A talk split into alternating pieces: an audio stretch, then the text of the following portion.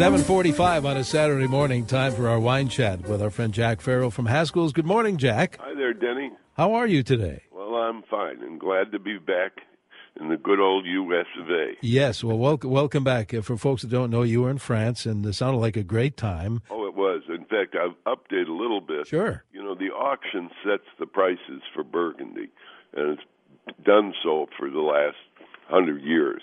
And the 2019 vintage, which incidentally is very good, as I reported last week, uh, was the auction prices were up 10 to 15 percent over a year ago, but the vintage is much better, and the wines, as I would compare them to 2009.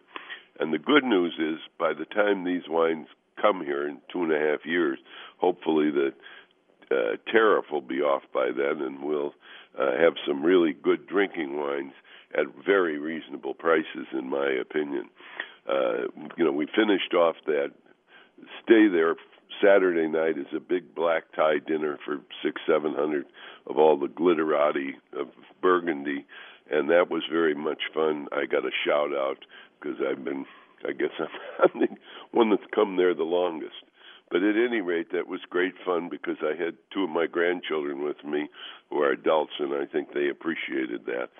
Uh, so that's the report on Burgundy. Uh, good vintage. Uh, prices will be okay. We'll see those prices uh, in the spring, and hopefully this tariff will get over, and we won't have to deal with that. Um, because of the proximity of Thanksgiving, you know, every year I get lots and lots of requests for our turkey based, and I'll give that right away and repeat it at the end. It's so simple. It's one third orange juice, one third white wine, and one third melted butter. You mix all those together orange juice, white wine, and melted butter and baste the turkey a few times with that. It adds a very interesting dimension to the turkey, the citrus flavor of the orange juice combined with the acidity of the white wine plus the sweetness of the butter really combine to make a wonderful coating on top of your turkey. Uh, so anybody would like that again, it's so simple. One third orange juice, one third white wine, one third melted butter, and you baste that a few times while the turkey's cooking. Uh, people ask me always, of course, about wines uh, for turkey. My favorite and the uh, standby is Vouvray. There's some good ones. There's one called Les Lys, L-E-S L-Y-S, Vouvray, and you get apricot and almonds in the nose. It's soft and round, real crowd pleaser, 100% Chenin Blanc. Or there's Vouvray Voltaire. Again, modest price on both of the Vouvrays are never expensive, and I think if you had all the money in the world to spend on uh, Thanksgiving, those Vouvrays go so well with everything, not only the turkey and that, but they also go pretty nicely with uh, the yams with marshmallows on the top. You know, the meal is sort of sweet, and the soft edge of Vouvray really make it a crowd pleaser. It makes it a great, great wine, and uh, it's our primary choice to have with turkey. And we've been celebrating Vouvrays and turkeys for years and years and years, and never had a complaint yet. So it's a good blend. As I said, excuse me, it's from the Loire Valley it's 100% Chenin Blanc, and the two are Vouvray Voltaire, after the French philosopher, and Les Lys, L-E-S-L-Y-S, are two brands that you can't go wrong with. Uh, if you want a red wine, why not have a Southern Burgundy, Savigny-lès-Beaune or Santenay? There you want to look for good negociants because, uh, like Viamont, Marchant, or Bouchard are just but a three. Viamont, Marchard, and Bouchard are three good uh, producers who produce wonderful burgundies, and those southern burgundies can go very, very well uh, with uh, turkey if you want a red wine. And like I say, for white wine, uh, again, I repeat the Vouvray. And of course, it's always fun to have a sparkling wine. If you want to have an interesting aperitif instead of a sparkling wine, try Snowline Pinot Gris. You get the nose, uh, apples and pears are in the nose and it's a wonderful uh, aperitif, Pinot Grigio. But this is Pinot Gris from the state of Washington called Snowline, and it would make a wonderful aperitif. And another thing you're going to like about all these wines is the modest price. They're all very modestly priced. Those Vouvrays are under fifteen dollars, and that aperitif is under ten dollars. Not to be missed. Of course, another good red wine to have is Beaujolais. You know, we talk about Beaujolais all the time, and people forget how good it is. As a matter of fact, this week on Thursday, uh, Nouveau Beaujolais came into the Twin Cities uh, for, oh golly, I guess this must be pretty close to our 47th year of bringing it in. I think I started in 1972, and I bought 50 cases and had it flown in, and I was a nervous wreck that we'd sell it all. And you know, at its peak, we were selling thousands of cases. It's it's ebbed a little bit, and I, now we sell hundreds of cases. But Nouveau is an interesting wine. You know, it started on the rice to Paris. Gamay ripens early uh, and can be harvested early, and Gamay is the principal grape type for Beaujolais, Nouveau and otherwise. And the Nouveau would rush to Paris in ox carts to be the first one to arrive in Paris. Well, today with the jet age and all that, we ship that Nouveau all over the world. In fact, I remember once my dear friend Charlie Boone, we talked about Nouveau, and he and his wife Carol were in Singapore and saw the little yellow stickers on the windows that the Nouveau Beaujolais had arrived in Singapore, just as it has uh, all over the world, not only Singapore, but here in Minneapolis and uh, South America, Australia, etc. Nouveau stretches all over the world, and you have to bear in mind, Nouveau is a a fun wine, a quaffing wine a gulping wine, if you will. It's very low in alcohol. It isn't meant to be criticized and analyzed or any of that stuff.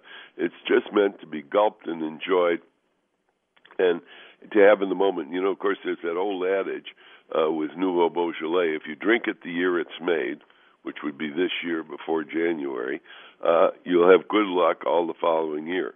Well, I've been doing it for a lot of years, and I would guess I'd been pretty lucky. so, uh, try that Nouveau Beaujolais. It really is terrific, and it's very, very modestly priced, under ten dollars a bottle.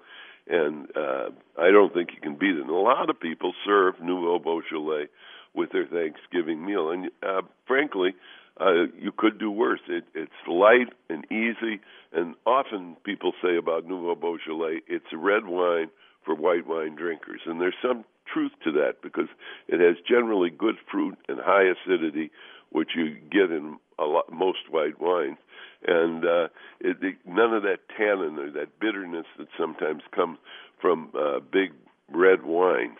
It's just the, the perfect wine to have uh, for any occasion, for fun, really.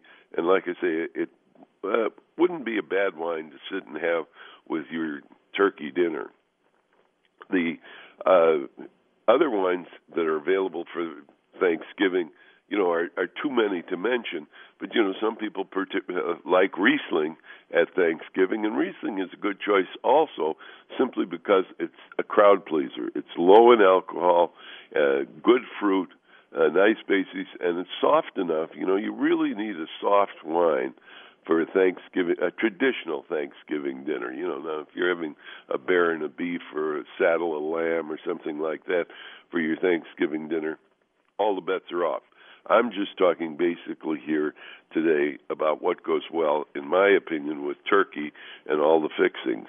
And like I say, the Beaujolais, there's a Beaujolais that we discovered a few years ago that's owned by our friends the Boissets called Chateau Perrier and uh, it's a Brouilly, and Brouilly is one of the crus of Beaujolais. Beaujolais is uh, a big region, and the Brouilly is there's Moulin-à-Vent and Rouy and Saint Amour, et cetera, et cetera, are all Grand Crus.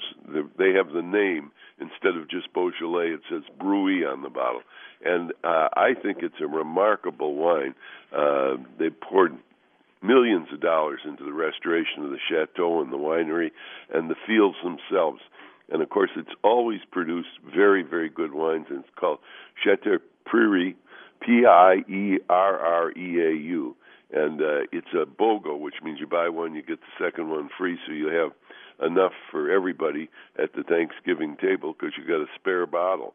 But anyhow, uh, fun wines are the Beaujolais, no question about that. You want something a little more serious, a Savigny-lès-Beaune or a Santenay, which are bones from the uh, Burgundy region.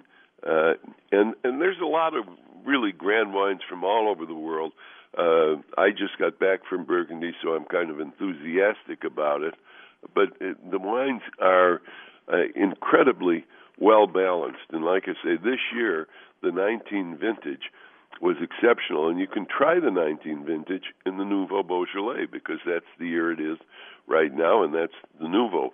Uh, we have four, and there's another new phenomenon which is sort of interesting. I think is they have a, Bo- a Nouveau Beaujolais rosé, and uh, I had some of that the other night. I thought it's very interesting wine. It's very very light, very very uh, easy to drink uh, not complicated at all.